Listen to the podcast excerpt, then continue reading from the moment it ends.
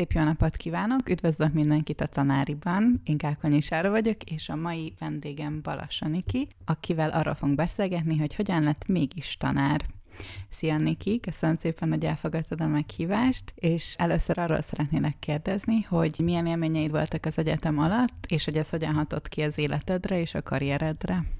Szia Sári, köszönöm szépen a meghívást. Hát, hogy válaszoljak a kérdésedre, egy kicsit menjünk vissza az időben. Én nagyon irigyeltem mindig azokat, akiknek mondjuk így már gyerekkorukban volt egy nagyon tiszta céluk és vágyuk, hogy mivel szeretnének foglalkozni, és már aki mondjuk három éves korában tudta, hogy tűzoltó szeretne lenni, vagy színésznő, vagy orvos, nekem ez nem volt meg, és így nagyon későn jutottam el oda a gimnázium során, hogy hova is kellene tovább menni. Egy angol nyelvű színjátszó csoporttal egyszer ellátogattunk a Veszprémi Egyetemre, ott az ottani anglisztika szak tartott egy angol nyelvű drámafesztivált, és én igazából ott találkoztam először ezzel, hogy létezik ilyen, hogy anglisztika, angol szak, és én angolból voltam a legjobb a suliban, és az is volt a legkedvencebb tantárgyam, meg nem is véletlenül voltam a színjátszó, az angol színjátszó csoportban is, és akkor így ennek kapcsán kezdtem el gondolkodni, utána nézni, hogy onnantól milyen lehetőségek vannak, hogyha elvégzem ezt a szakot, és igazából így jött a képbe a, a tanárképzés. Fel is vettek az egyetemre, el is kezdtem. Azt tudni kell, hogy amikor ez történt, akkor még osztott volt a tanárképzés, tehát akkor a főszakodra jelentkeztél először, és utána választottál egy második szakot, kezdted el a specializációt, és, és a mester pedig a tanári mesterképzést. El is jött az egyetem első év vége, amikor el kellett dönteni, hogy akkor specializálódni szeretnék, milyen másik szakot szeretnék, hova tovább. És pont ekkoriban így a nagy gondolkozások közepette ért jó pár benyomás, ezeket most megpróbálom röviden elmesélni.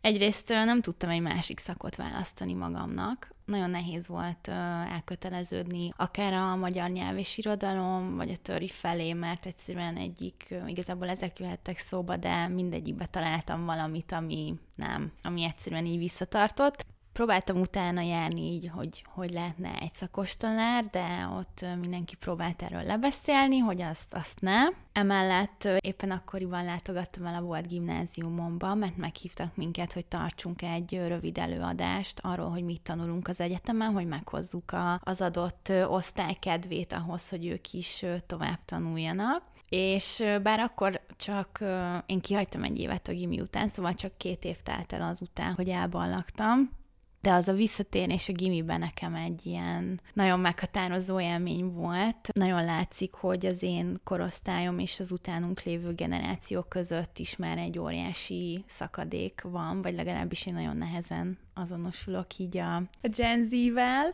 Szóval, hogy már ezt ott is éreztem, és, és egyébként maga az az élmény is, amikor ott kiálltam a diákok elé, és beszéltem nekik, próbáltam felkelteni az érdeklődésüket egy bizonyos téma iránt. Ott éreztem, hogy ez egy brutál nehéz dolog. És hát akkor került bevezetésre a tanári életpálya modell,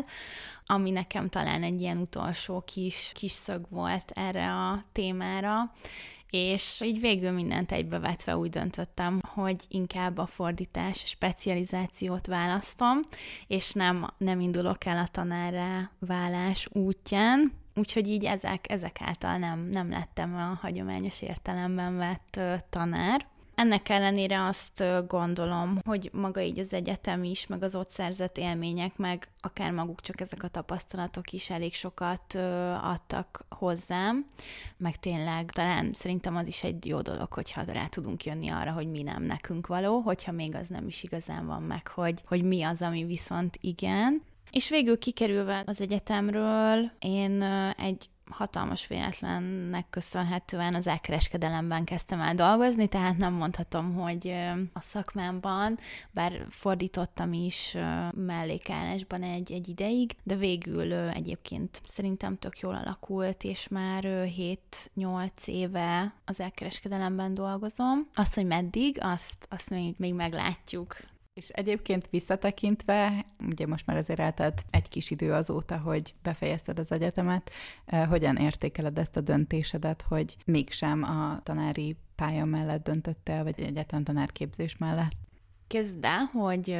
idefelé jövet a metróban láttam egy, egy ilyen felragasztott matricát, amin az szerepelt, hogy a tanárok csupán 5%-a 30 éven aluli, és pont erre gondoltam, hogy ezt majd mindenképp szeretném megemlíteni itt a felvétel során, azt gondolom, hogy ez nem véletlen, és én is ugye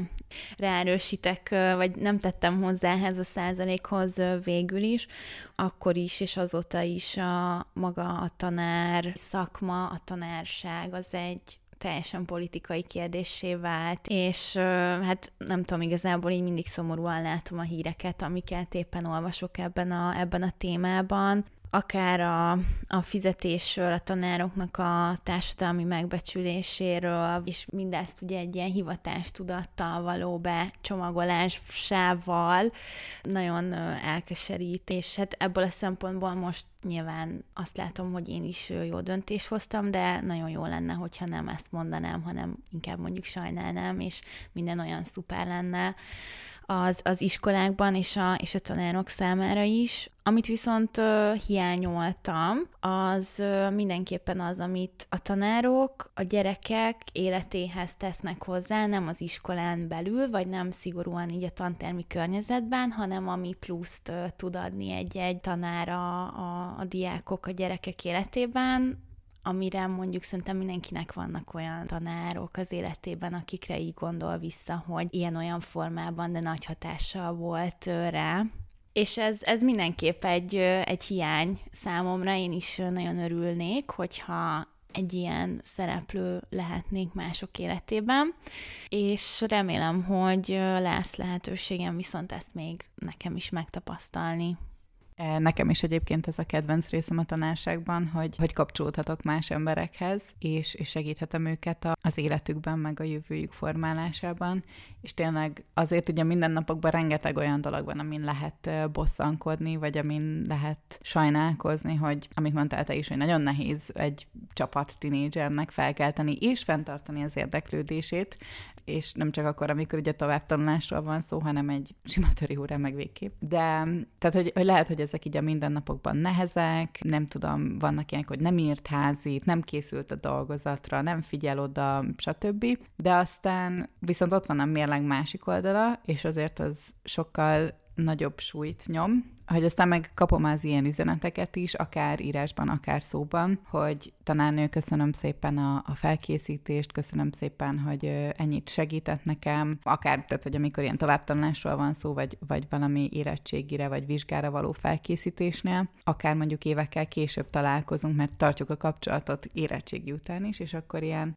sztorikat emlegetnek fel, hogy ez nekik mondjuk mennyire jól esett, vagy milyen jó volt, vagy mennyit adott nekik, amit akkor fel se fogtak, de azóta meg igen és nem csak az ilyen tantárgyi, vagy a tantárgyhoz, meg tanuláshoz kapcsolódó sztorik, de tényleg az is, főleg így a osztályfőnökként, hogy így egy, egy csapat diákot azért végigkísérsz négy-öt éven keresztül, de nem csak osztályfőnökként egyébként, és akkor nem csak arról van szó, hogy írtál-e házit, érted-e az anyagot, dolgoztok-e, figyeltek-e, nem tudom, hanem arról is van szó, hogy, hogy ma például látom, hogy nem tudsz annyira koncentrálni, mi történt, és, és akkor kiderülnek ilyen, ilyen kis dolgok is, amikben lehet segíteni is nekik, vagy amiben tudod őket támogatni, meg, meg tényleg ez, hogy megismered őket jobban, és annyira sok ilyen érdekes sztori van, meg értékes ember van, és ez, ez ad a legtöbb energiát, vagy ez adja nekem a legtöbb energiát ugye minden napokban. És így visszatérve arra, mint így a legvégén így belengedtél, hogy reméled, hogy hamarosan neked is lesz ilyenben tapasztalatod, mesélnél egy kicsit erről, hogy hogy értetted? Igen, nekem ez a sportban jelenik meg. Szeretném elmondani egy kicsit ennek a hátterét. Én életem legnagyobb részében egyáltalán nem szerettem sportolni, nem szerettem a tesi órákat sem különösebben, Miután befejeztem a tanulmányaimat, és nem volt kötelező sportolni a tesi órákon, utána magamtól egyáltalán nem is jártam, mindenkit furcsának tartottam, aki azt mondja, hogy szeret sportolni, vagy hogy már egy hete nem volt edzőteremben, és alig várja, hogy újra menjen, én meg így, úristen, hát ez biztos, hogy nem igaz. De három évvel ezelőtt, 2020 év elején, ez is, mint az elkereskedelmes karrierem, ez is egy teljesen véletlen által kezdődött, szóval elmentem egy air órára, ami egyébként olyan, mint egy hagyományos jogaóra, csak egy plafonra függesztett hemok nevű eszközön végezzük a, a gyakorlatokat, és annyira elvarázsolt az az első óra, hogy onnantól kezdve igazából egy teljes életmódváltáson mentem keresztül, és nem csak az árjoga, hanem a légsportok, illetve az ilyen hagyományosan mondva testedzés, futás, nyújtás, tehát rengeteg minden az életem részévé vált. És nagyon furcsa élmény volt, hogy az első árjoga órán, ami tényleg nagyon nagy hatással volt rám, már akkor elkezdtem gondolkodni, hogy milyen szívesen foglalkoznék ezzel, és tök jó lenne oktatóként dolgozni, dolgozni, és tényleg így az évek során a stúdióban, ahova járok, jártam, az oktatók, akikkel találkoztam, hogy ők is milyen fejlődéseket idéztek bennem elő, tényleg akár fizikailag, akár mentálisan, mennyi, mennyi változáson mentem keresztül, és egyre jobban tudatosodott bennem, hogy igen, én is ezt szeretném, és szeretnék másoknak segíteni, és szeretném, hogyha ugyanígy tudnék jó hatással lenni emberek életére. Na, akkor csak nem veszed ki belőle teljesen a tanári szellem, hiszen azóta már sikeresen el is végezted a, az erjoga oktatói képzést, úgyhogy most, hogy már így jobban belelátsz ebbe az oldalába is a, a sportnak, milyen különbséget találsz a jogaoktatás és a hagyományos oktatás között, és milyen tapasztalatokat hoztál át az egyik területről a másikra? Igen, igen, ugye elvégeztem először egy ilyen alapozó fitness instruktori képzést, és most márciusban lett meg az erjoga oktatói képesítésem. Hogyha a különbségekkel akarom kezdeni, akkor az mindenképpen egy hatalmas különbség, hogy ugye itt uh, alapvetően felnőtt emberekkel foglalkozunk, akik önszántukból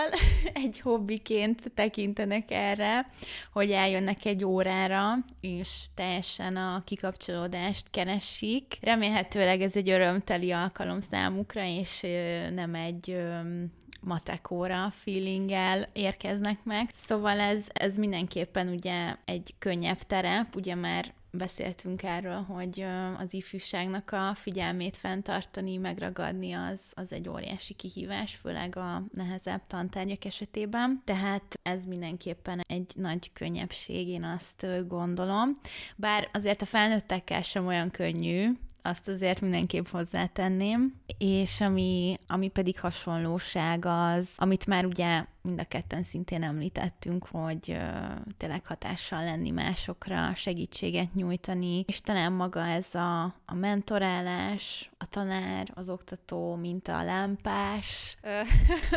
utat mutat. Szóval ez, ez így abszolút jelen van. Úgyhogy nagyon örülök, hogy mégis csak adódik lehetőségem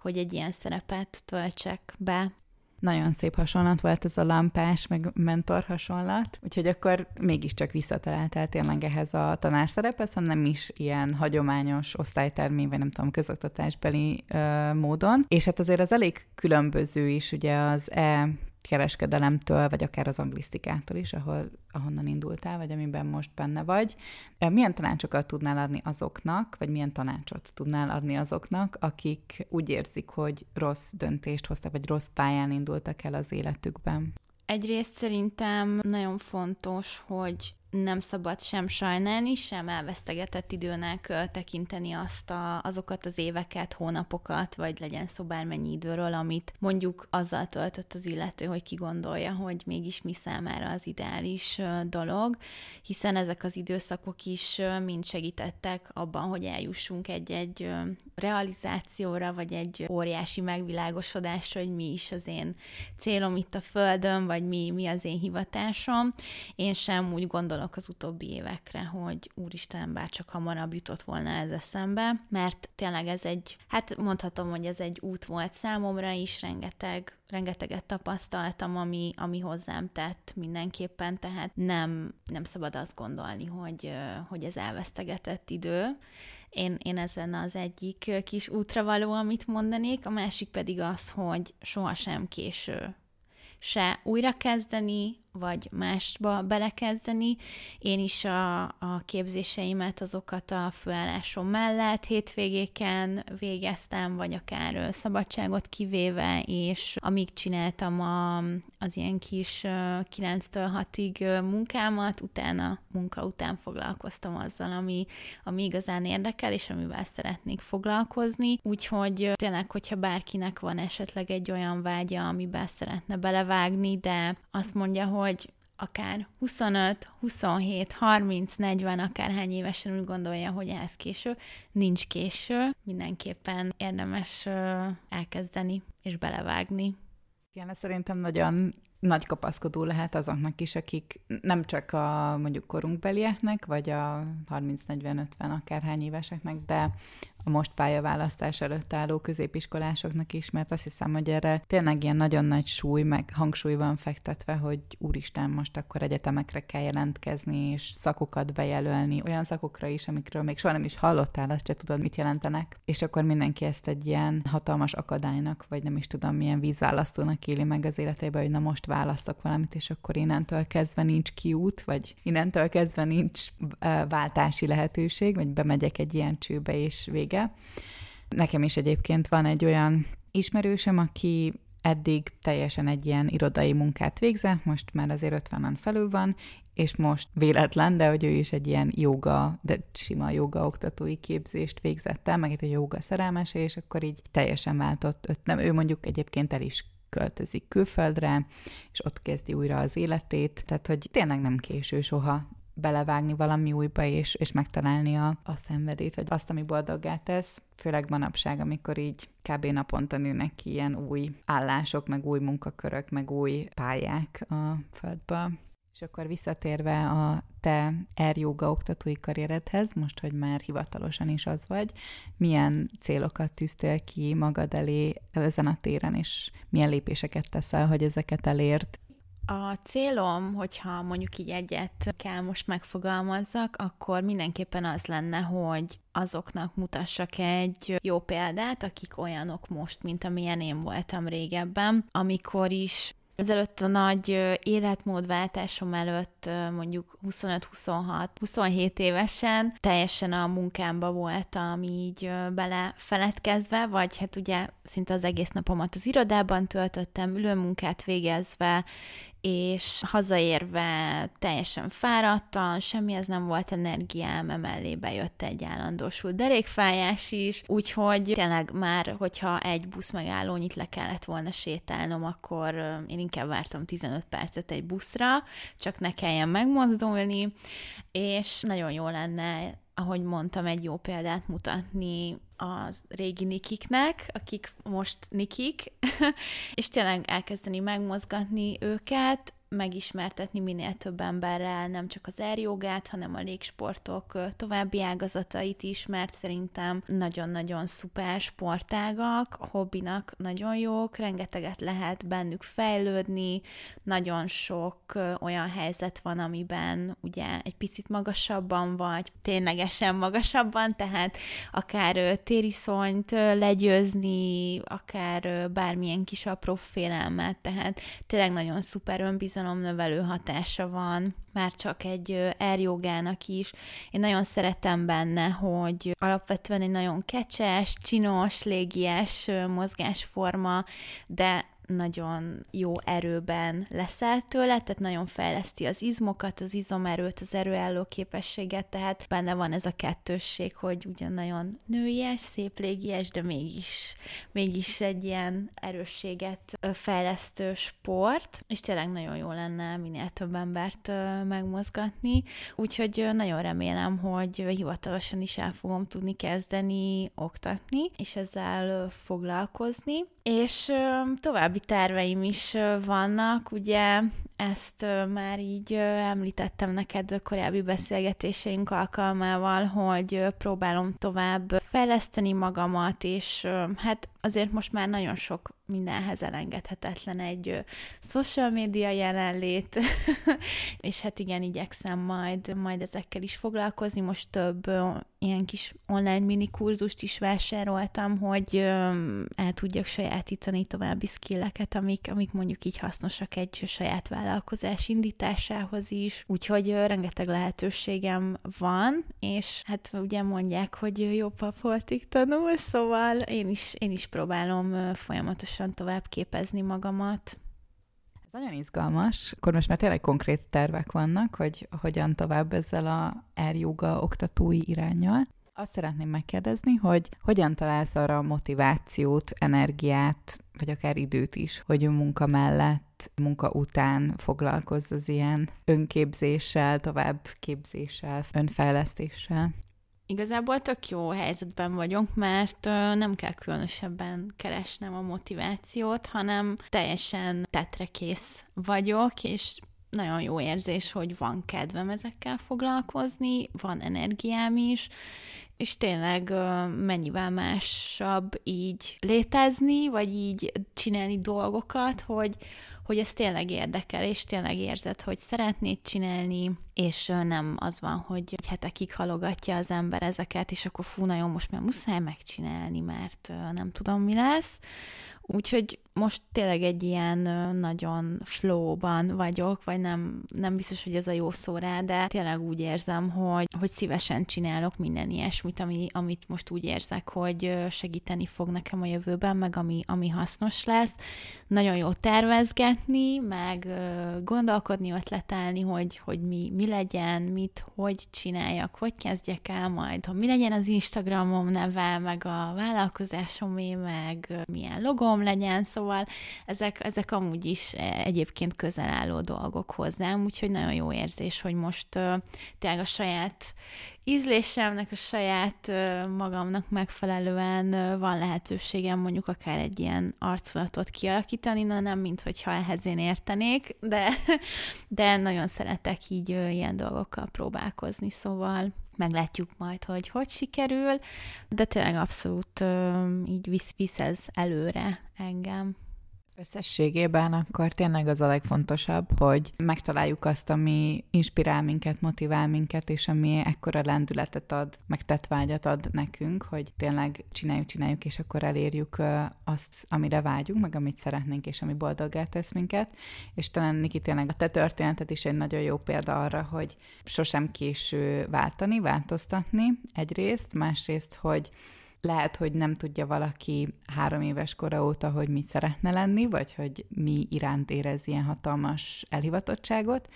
de talán a legfontosabb az, hogy nyitottak legyünk a lehetőségekre, az opciókra, merjünk elindulni, merjünk belevágni bármibe, ami talán egy kicsit is megmozgat minket, vagy inspirál minket,